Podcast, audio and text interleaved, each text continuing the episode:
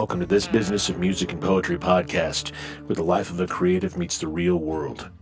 I'm Michael Amidei, host World Poetry Open Mic, The Michael Amidei Show, author of more books than I should mention, musician, poet, and above all, creative entrepreneur.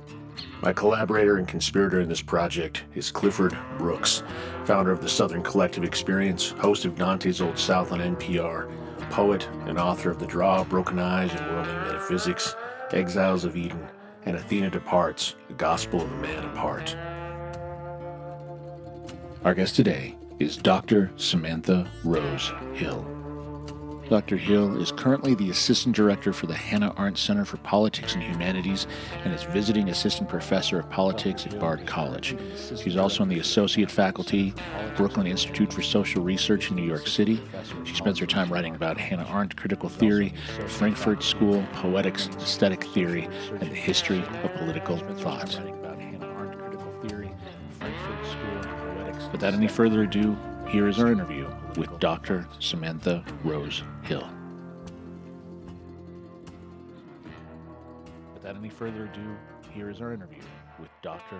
Samantha Rose well, Hill. today on this business of music and poetry, we have Dr. Samantha Hill, Assistant Director of the Hannah Arendt Center and visiting Assistant Professor of Politics at Bard College. Samantha, how are you doing? I'm doing well, Cliff. How are you doing? I cannot complain. And to complete this perfect circle. Amidei, how are you doing? I am doing extremely well. It's a beautiful day here. Uh, we're supposed to get more snow tomorrow, though, but I'm enjoying it while I can here in Denver, Colorado. Outstanding. Didn't know we were that old to be talking about the weather, but here we are. Samantha, um, you just before we went on the radio said that uh, you wanted to have a PhD before you were 30. Oh goodness, I wouldn't have said it if I knew you were going to repeat Well, it. you should have thought that beforehand because the reason I bring that up is that it shows the enormous amount of drive that I've noted in you since we began speaking professionally about uh, six months ago, seven months ago. Um, growing up, um, what were some of your aspirations? I mean, again, with that kind of drive, what did you want to tackle growing up? Oh, well, that's you know that's a wonderful question. I think I I don't think I ever really thought about it in those terms. I think it's uh, just a sense of drive that I've always had, a certain passion. And I think, you know, somewhat stereotypically, I was the bullied kid and the really shy kid, very introverted, um, very a lot of social anxiety. And I just always found home in reading, in books, um, and in poetry and reading poems. Um, and um, which you know we've talked a, little bit about. So I think I just kind of followed that. I followed that sense of home um, through college and into grad school, um, studying and reading what I love, and that's you know that's still what I spend my time working on now. Now, with the Hannah Arendt Center, um, I found you after I found her. Um, how did you find her? Oh, uh, thank you for that question. Um, and I would I would love to hear more about your first experiences with her. Um, I found her when I was in college, wandering around the library. I was actually looking for Erich Fromm's book, Marx's Conception of Man, um, and I came across The Human Condition. And I there was this like nice leather sofa sofa in the reading room, and I, you know, kind of sat down and I opened it and I was completely seduced by her writing style. And I was very aware that I didn't understand anything she was saying, and I needed to understand what she right. was talking about because it felt important to me. Now, I mean, it is so. What about her philosophy? Once you got your mind around it, what lit you up about her? So, you know, Hannah Arendt's a political thinker. Um, she's sui generis she is not ideological. She lived her life with an incredible uh, passion. Uh, she had a kind of voraciousness to understand the world around her and she's incredibly open in her thinking. I think she you know often what is really remarkable to me about her work is that it, it, it's it's something that I hold on to in thinking as a way to orient myself toward the world.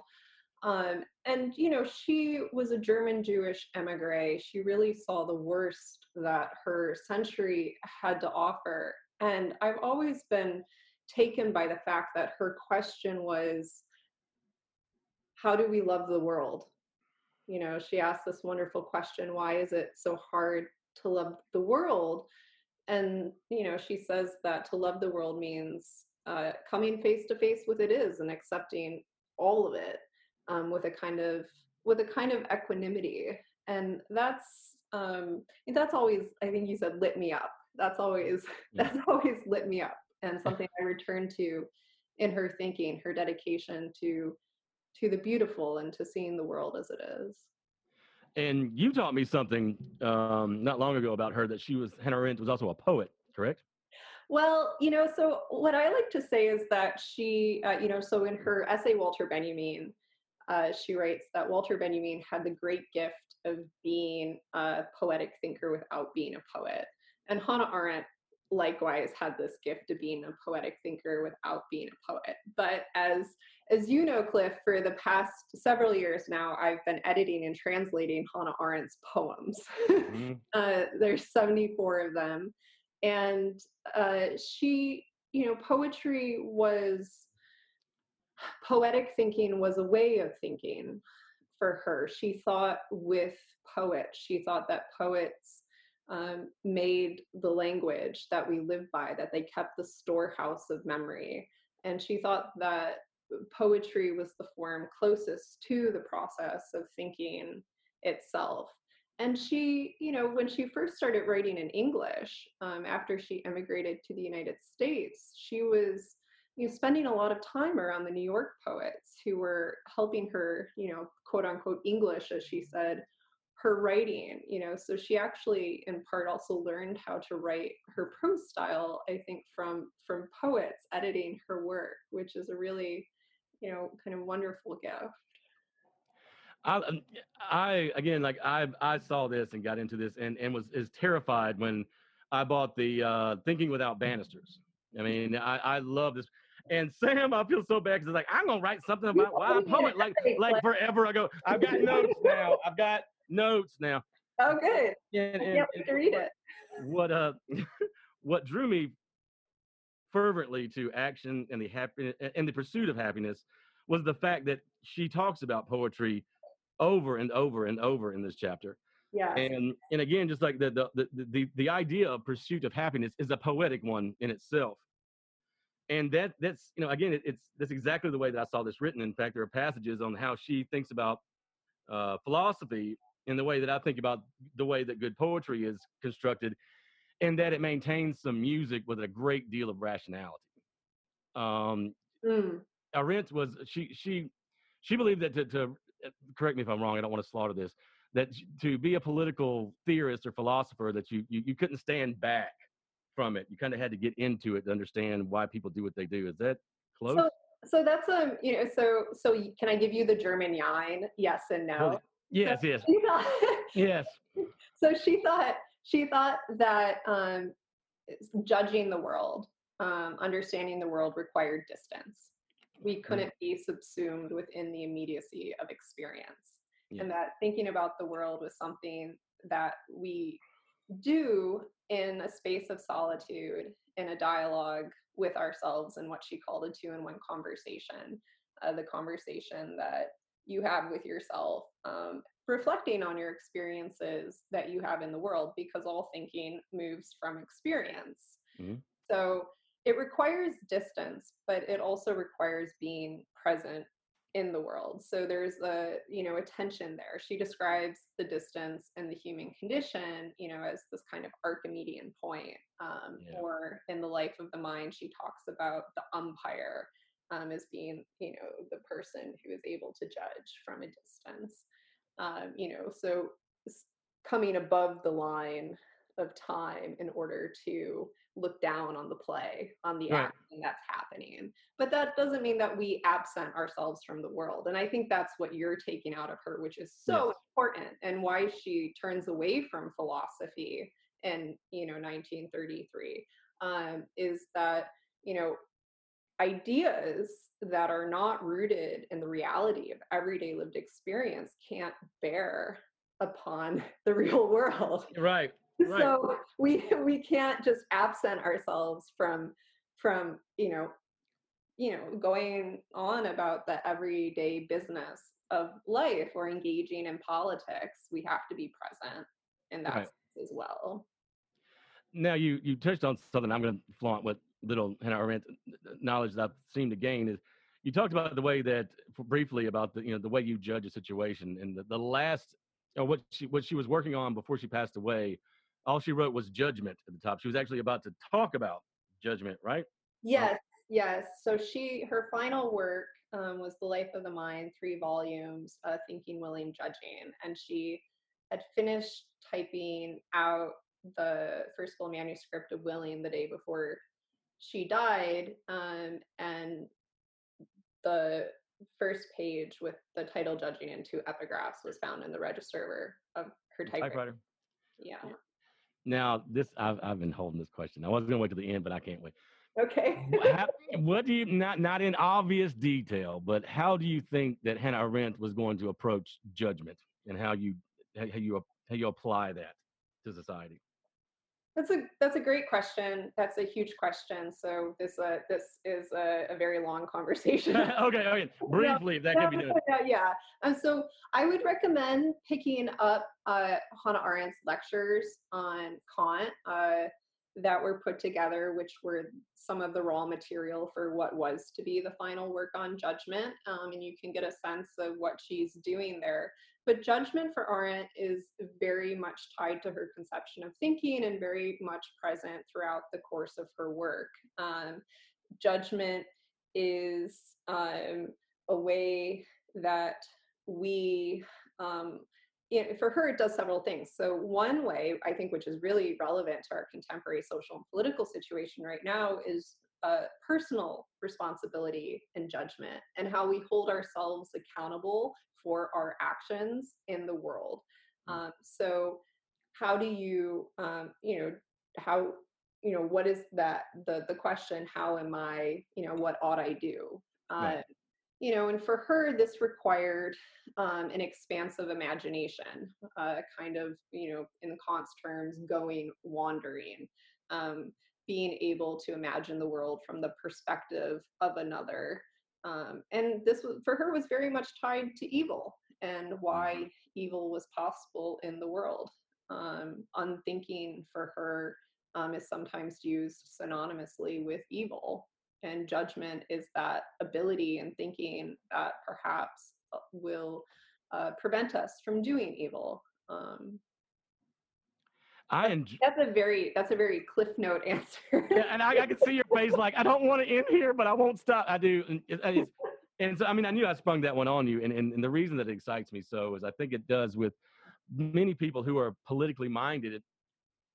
And for me, it's not so much the topics at hand as it is, and I think it's been this way as long as there's been politics.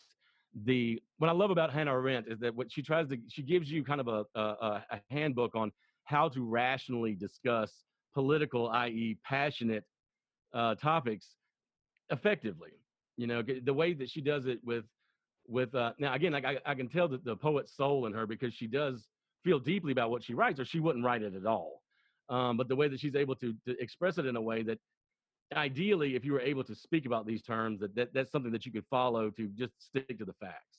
But as we've all seen throughout history, that talking about politics is one of the most difficult things to do. Um, what are some tips that you can give us?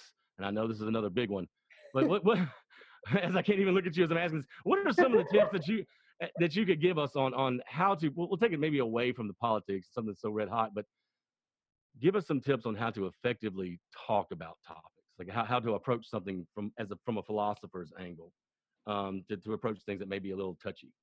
Right. So one of the things that we do at the Hannah Arendt Center at Bard College is create space for difficult conversations.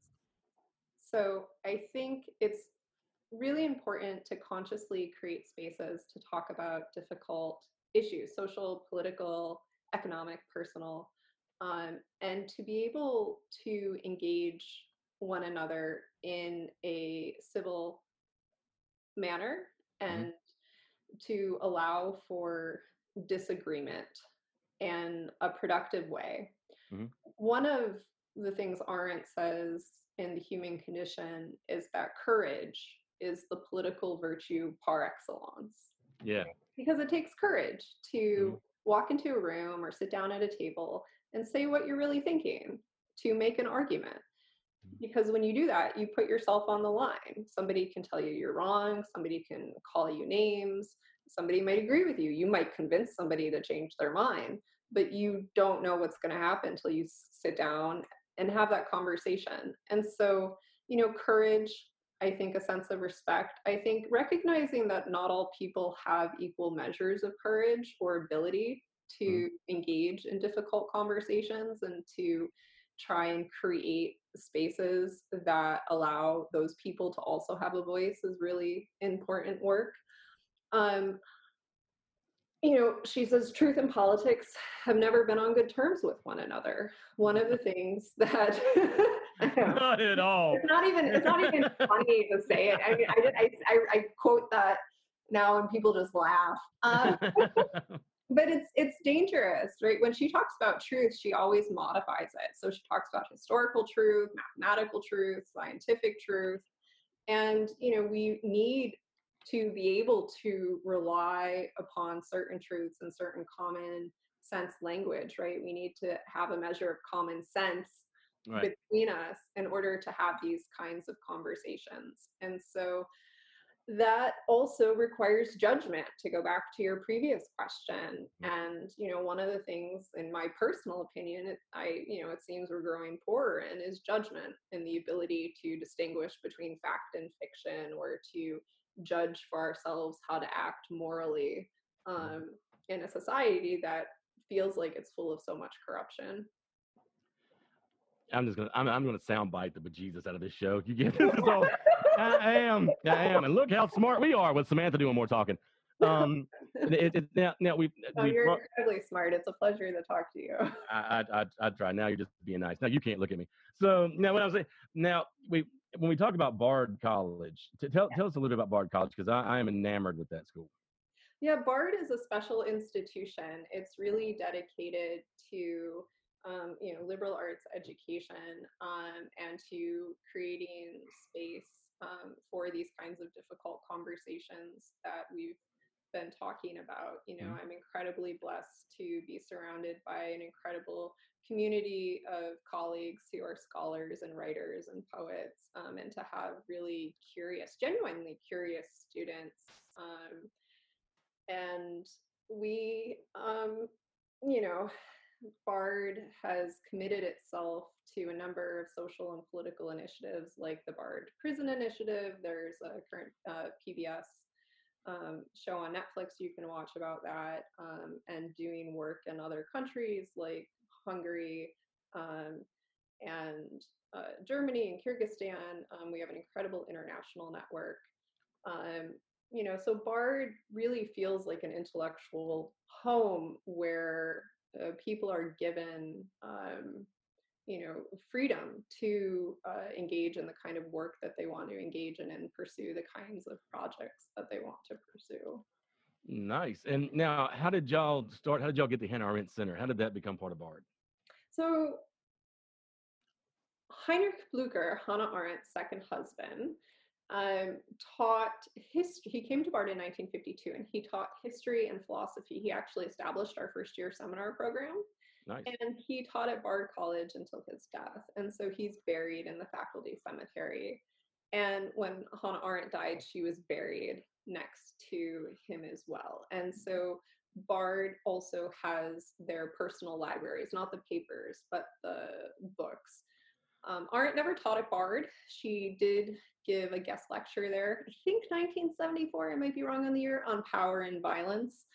Um, and so around the centenary of, uh, I think it was in 2002, um, I know there were some conversations between Jerome Kohn, Hannah Arendt's literary executor, and Leon Botstein, the president of BARD, and Roger Berkowitz, who I believe was then a new professor at BARD. Um, and he founded, uh, Roger founded the Hannah Arendt Center for Politics and Humanities.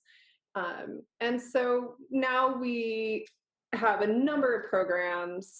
Uh, I've been there for five years now. We have a number of programs um, that we run um, from a, a, huge international conference every October to um, a spring series on the courage to be moving from Paul Tillich's book. Uh, he who had been a friend of Arendt's when she was alive. Nice. Now, what classes do you teach there? So I have, you know, so I'm a critical theorist by training. Mm-hmm. Um, I teach a lot of classes on political theory, contemporary political theory, affect theory, so the political life of mourning. Mm-hmm. Um, I'm teaching a course right now, which is an introduction to the Frankfurt School tradition of critical thinking. Um, I teach classes on the politics of desire, um, and I'll be teaching a seminar on Hannah Arendt in in the fall. I teach classes like that. Okay. oh, just just a handful, just like that. Um, what what drew you to teaching? So I realized this is my 12th year teaching, which is which is like right now, like in this moment, like oh my god, I've been here 12 years. no, no, I, I, realized I realized it a couple of months ago, um, and and realized I probably need a sabbatical. Um, I, um, you know, I just I I can't honestly say that I ever was drawn to teaching as a vocation. I think some people really are. Um, I love teaching because I learn a lot while yeah. I'm doing it. Um, the you know, I'm really interested in pedagogy um, and how um, we engage students and text in a classroom, and I I enjoy teaching very much. I teach in New York City for the Brooklyn Institute for Social Research to anybody who's interested in learning. And so that's very different teaching than Bard College, um, which is an undergraduate institution. The teaching I do in New York is, um, you know, for adults who come from all walks of life. Um, and I really enjoy that kind of teaching as well. That's a different, um, you know, it's a different form of teaching and it feels it feels more political to me in certain ways it feels like a public good and making um, continuing education available to people um, in a way that i'm really committed to mm-hmm. you know Amidei, i'm going to pass it to you what have you got boss so um, i've been listening to all this so i, I think uh, oh, so, like, so it's like a bad you're, qualification. You're, you're, a champ, I'm about to man. come crashing through this. No, no. Um, so no, I, I, really appreciate a lot about what you're saying. I think the um, talking about kind of the the separation of of a person being the the person living in the day to day life, the person who's in the constant kind of survival mode in in a sense, and then the separate, the umpire, the the person who's able to kind of observe and and pull everything apart. I think that's that is obviously such a big thing for for all of us to varying degrees. But however, I think there's so much of a um, of a schism that, that exists for many people where the life they live compared to the views of the umpire is is such a there's such a conflict there that sometimes they just have to shut off the the observer in their head until it's you know 3 a.m and everybody gets this hit of cortisol and we panic and you know whatever.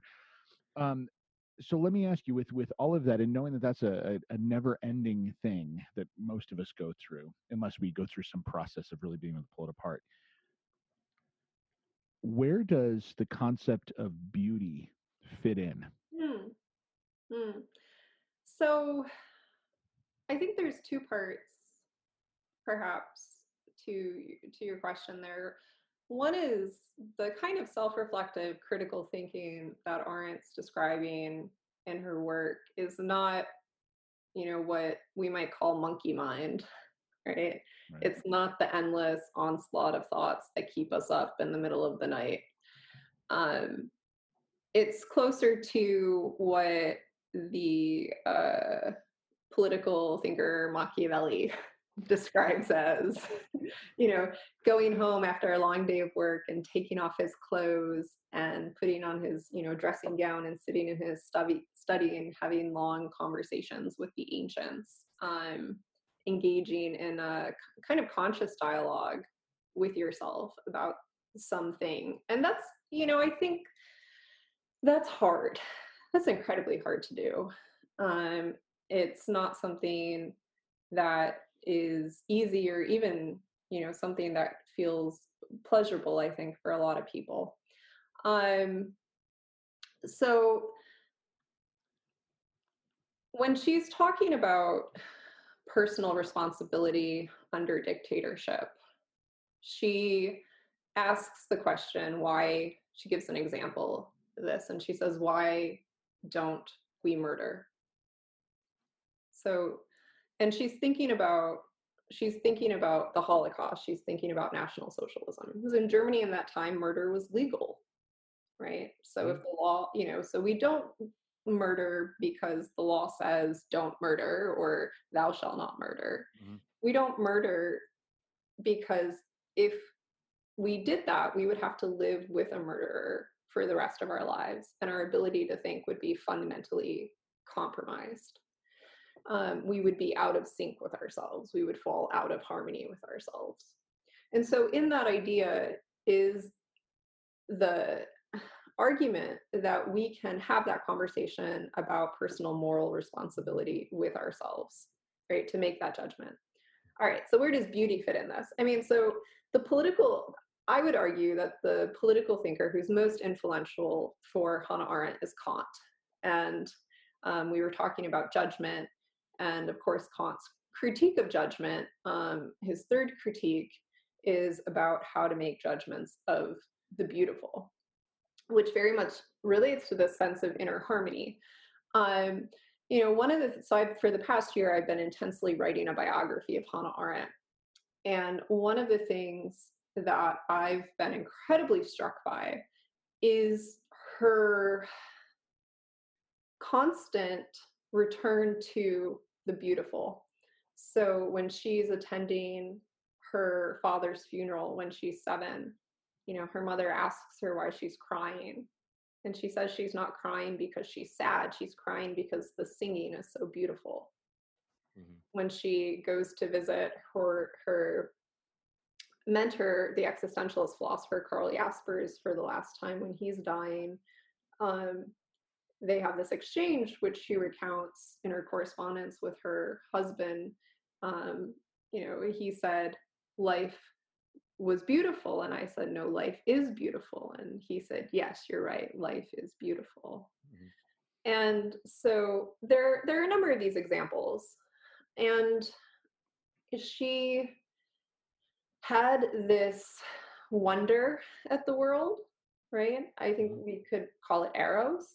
Hmm. Um, this mm-hmm. ability to see the beautiful flower, to hear the beautiful singing, to really love what it means to be alive and to be overcome by this rapturous desire to understand. She says several times, you know, what moves her, what propels her, is the need to understand. She has to understand. And that work of understanding, that work of thinking, like the work of judgment, is never done. It doesn't stop until we cease breathing, she says, you know. So, well. I think that's a great answer. It is, it, for, for me, it, it's now what there's a movie um, that Hannah Arendt, but it's specific to the Eichmann and the Holocaust, correct? That, that where she sat in on that. Am I right? The Barbara Sukowa film. Yes. Yes. Yeah. Could you tell us a little bit about that, please? Um, you know, I don't. I, I can I can talk about the cinematic quality of the film. Um. See, that's that's what no no that was the most graceful sidestep I have ever ever. Let me write that down. I can say that it was pretty to look at. So I, so I told you not to make me laugh, That is awesome. That is the best part of this show. I didn't know. I was like, is that on the microphone? What is that? So, okay, all right. So what I but so what I what I when I again I've just begun to read her. I feel like um someone asked T.S. Eliot one time, or they, they were discussing Dante, and one of the people at this party said, "Oh, I've read Dante," and T.S. Eliot said, "No, you've only begun to read Dante if it's once." I feel the same thing about Hannah Arendt, and and so I was, I was I was reading about the the Eichmann and the Holocaust specifically, and then when I watched the movie, it, it seemed like it was more about the dramatics and flair than it was about content. So now that we've got that out of the way and that I'm right, um, tell us about the, the the, the the impact that the the Eichmann and the Holocaust had, um, because it, it did bring her a lot of heat, correct? Yeah, I, I can also tell you about the time she met T.S. Eliot, but maybe we'll. Oh my! No, no, no! That's today. That um, is today. uh, so you know, so she went to Jerusalem to cover the trial of Adolf Eichmann, who had been Hitler's logician, hmm. uh, to cover it for the New Yorker magazine and a series of articles. And the publication of Eichmann in Jerusalem, as it was appearing in the magazine, and then it appeared in book form in 1963, really set the New York literary scene on fire. Um, there was a meeting of all, you know, Lionel Abel and Trilling, you know, they called a meeting and chairs were thrown and she um, was really thrown into the center of a political storm. And there are uh, three common arguments about her work on Eichmann in Jerusalem that she, in Thinking Without a Banister and some of those interviews, um, really um, you know, takes apart and says, you know, this is actually what I was saying. So, first, she thought that people were responding to a book that had never been written. Um, a lot of the pieces were penned by people who perhaps did or perhaps did not actually read her reportage. Mm-hmm. Um, the second is that people argue that she was blaming the Jews for um, the Holocaust, which of course she wasn't. The bigger problem around that was the tone with which she wrote the book. So she has an incredible sense of irony. Mm. And she wrote in a very ironic tone. And people like Gershom Scholem argue that that tone is not appropriate to talk about something this horrific. Right. And she refused to apologize for writing in that tone. For her, that t- the ironic tone, of course, creates distance. Right, right. And also allows for laughter, which is for her a kind of self sovereignty. It's very much related to judgment in that sense. The other, the last one is the banality of evil. So, you know, people said, well, you're just saying that everybody could possibly act the way that Eichmann had acted. And she says, no, this is not what I meant at all. The, you know, Eichmann fundamentally lacked the capacity to imagine the world from the perspective of another. Talking to him was like talking to a brick wall. Um, you know, I think we've all had that experience where we're talking with someone and it's not really a back and forth conversation. Um, you know, you say a word and that sets off a kind of automatic response, and then you get some rehearsed phrase or cliche or worn out story. Um, you know and so then there's no real exchange there's no real active conscious thinking happening. Mm-hmm. now i want to come back to the person of samantha hill um, for pleasure. Whoever she is. Yeah she is she's back there i can see her. Um, what are some of the what what do you do to kind of uh, one of my favorite questions to recharge your philosophical mind what do you do for hobbies to kind of unplug and step away You know, I'm with Theodor Adorno. I don't much believe in hobbies. Um, I, um, I'm, I read a lot. I read a lot of literature and a lot of poetry. I listen to a lot of music. Um, in my secret life, I'm a yoga teacher. I do. I, I, um, I that's that's important to me. That centers me. Um, I um, you know, I think I'm I don't really I don't really believe in vacations. I don't really believe in kind of stepping out of, you know, my brain. I'm not right. You know, to absent oneself in order to um, in order to uh, to recharge. You know, the funny thing is, I'm I think often the, the easiest answer is I, I like to just kind of go home and not talk to anyone for several days in a row or see anyone. Yes. That's, that's always been my form yes. of rebellion, but now that's mandated. So mm-hmm. I, in order to rebel, I'm being more social than I usually am. Right. it, it, it's the the idea that you just brought up about like, and I don't believe in vacations. Um, I think I hold that to, to, a degree that the idea, almost like retirement, that people have this idea that you just shut down and sit down. I can only do that about 20 minutes before I Oh. get bored. Yeah. And I can't. Yeah. no, it is there's there's something to be said. Again, this is kind of a the philosophical question. Is that um, I think that you enjoy your time and need less escape from reality when you're at peace with yourself. Does that sound good? Yeah, I'm not sure what it means to escape reality.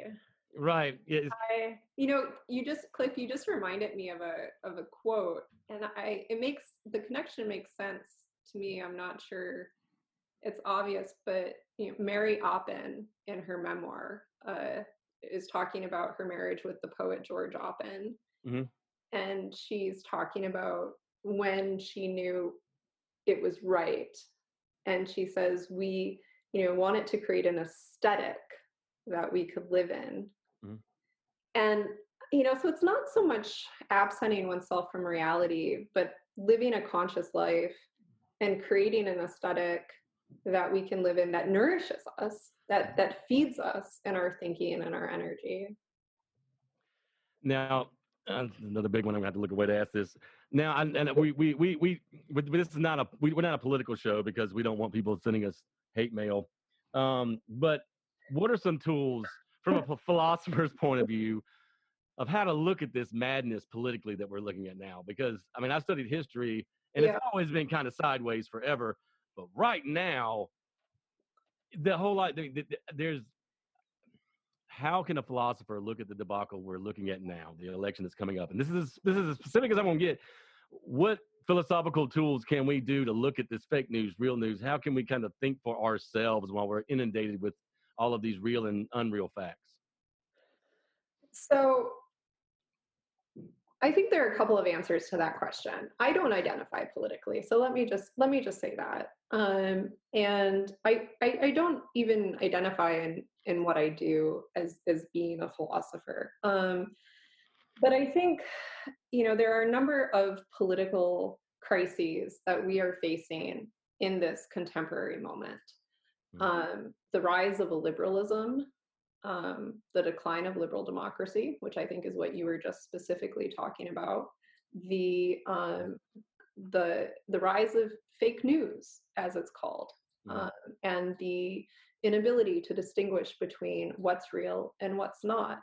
Mhm. Um, I think some other um, issues to be attentive to are the loss of privacy and the Mhm. loss of the private realm and the ways in which social media has come to mediate all of the almost all of the experiences that we have in the world. So we're very much losing our space of solitude. And the other is loneliness. You know before this current pandemic there was you know we've been dealing with an epidemic of loneliness. Mhm. this this country left or right has been confronting an existential crisis right? Um, loneliness in unprecedented numbers suicides at unprecedented rates Dru- the drug epidemic right? There's a loss of meaning um, and people are hungry for meaning. And that hunger for meaning that desire to be able to make sense of one's life to feel like one has a place in the world is incredibly dangerous politically because it makes us susceptible to fake news Mhm. and ideology which it, for Arendt is one of the things that prevents us from making sound judgments. And Mhm. so I think, you know, in terms of ways to think about moving forward, be wary of hope and despair, right? You know, coming face to face with the world as it is rather than as we might want it to be or wish it still was is incredibly important right now and not attaching ourselves politically to any kind of false horizon. Um, I think also having strong communities uh, and thinking about where you get your meaning from, right? What gives you meaning as a person? And you know that that can be religion, that can be literature, that can be your social network, that can be your family, that can be any number of things. Um, you know, but I think it's important right now to attend to those communities and social relationships. Um, I personally have been limiting my news consumption. Yeah. Um, I think, yeah. you know, to protect your own thinking space right now, you know, we live in an era of 24 7 news. And it's, I'm not even sure it's news. There's not much distinction between what we're flooded with and the entertainment industry. Right. And so I think it's really important to not feel like you have to constantly be tuning in and to carve out space in your personal life to slow down, find some space, um, find some space to be present, um, find some space to focus on one thing at a time. You know, and the social, this language of social distancing right now is kind of ironic in a way because it, it's felt like we've been social distancing. right?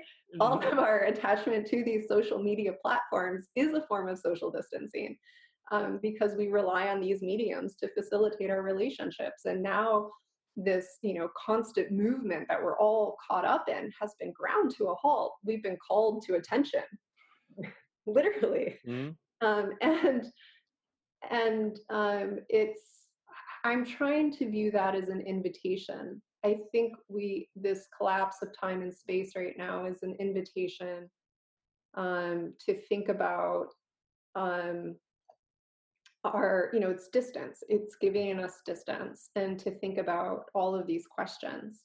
At the same time i know this is not a political show um, as you said i think this moment is also though um, making visible all of the hard work so many americans do every single day um, that we i overlook. I'll speak for myself that i um, get used to overlooking um, restaurants coffee shops um, you know, grocery stores. Um, you know, so I think it's also, you know, this is a moment to think about our values as a society and what we value and what we attach value to.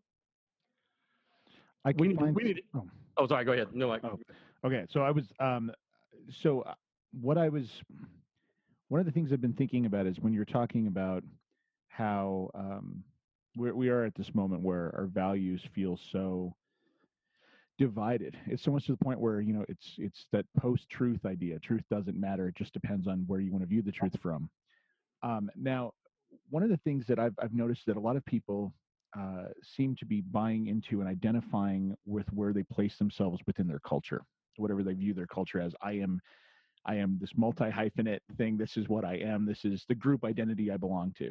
yeah Um, so there's there's one part of that and i think that as as poets as as people who's literary people we we kind of are working against this but are you familiar with the uh, the term hauntology? It's from jacques derrida. Do you, you know what do you know what i'm talking about? to marx? Is that what you're yes yes it is tied to marx but the, essentially for people listening if i can i want to hear if you think this is total crap or not like you can totally shoot it down but okay. it's just this this concept that um, in the in the absence of the future that we were promised kind of coming true that progress is in, in a sense culturally stopped and all we're seeing now is just um, repetitions of things that have come in the past in new ways so we're kind of haunted by the future that has not yes. uh, not existed.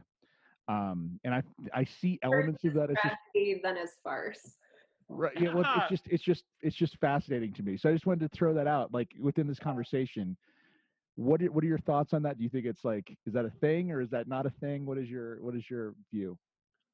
Yeah so um to the first part uh, you know i think hannah arendt is actually really helpful to think with about this question of identity politics about trying to um you know to, of driving your meaning from that positing of the i am and she says there's a difference between who we are and what we are.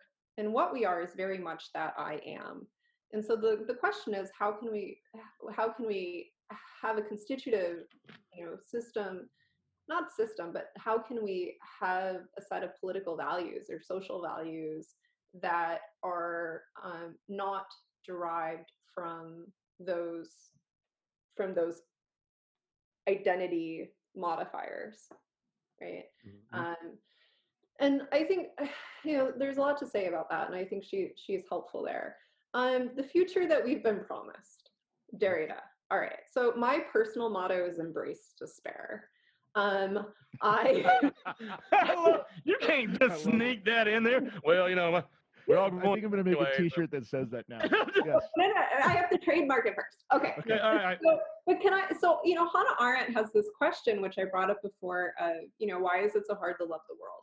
And one of the things I've been thinking about in this moment is, well, whose world are we loving? You know, at the beginning of the dialectic of enlightenment, Adorno and Horkheimer say that the history of progress is the history of, of barbarism, and they're they're um, you know taking from Walter Benjamin's thesis on the philosophy of history there, where mm-hmm. he says there's no document of civilization which is not at the same time a document mm-hmm. of barbarism.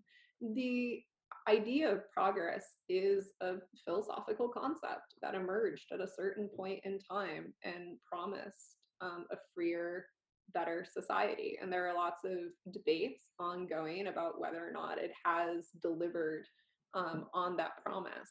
Um, I am, you know, Arendt uh, has this great quote uh, from a 1972 interview she did where um, you know, somebody asks her what she is. Are you conservative? Are you liberal? Are you socialist? And she's like, no, I'm not any of these things, and I never have been, and I don't think that question's going to get us anywhere. Mm-hmm. And then she adds, oh, by the way, I forgot to tell you, I wasn't a liberal, and I don't believe in progress. so no, I mean, I think we, you know, embrace despair for me as a kind of personal motto has been um, a source of comfort in thinking about this question. You know, the emphasis is on the word embrace, mm-hmm. um, acknowledging that in a certain way, some things, you know, do improve over time, and in other ways, certain injustices continue within society and some worsen. And it's important to um, come face to face with those um, with the world in that way.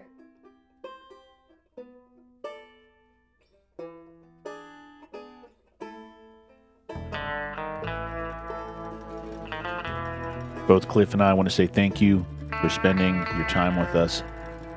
And we want to say thank you to Dr. Samantha Rose Hill for that very deep and meaningful conversation. You can find Dr. Hill at samantharosehill.com. You can find Cliff Brooks at cliffbrooks.com. Also, southerncollectiveexperience.com. You can find me at michaelamade.com or worldpoetryopenmic.net. The music for this episode was provided by the fantastic Justin Johnson. You can find him at justinjohnsonlive.com. The goal of this podcast is to give you ideas and tactics that you can apply to your own creative life and we go out of our way to try to bring you applicable things that you can apply right away. Until next time, remember to be courageous, do the hard work, conquer your obstacles creatively, learn to trust your heart, for it's easy to lose your path in this business of music and poetry.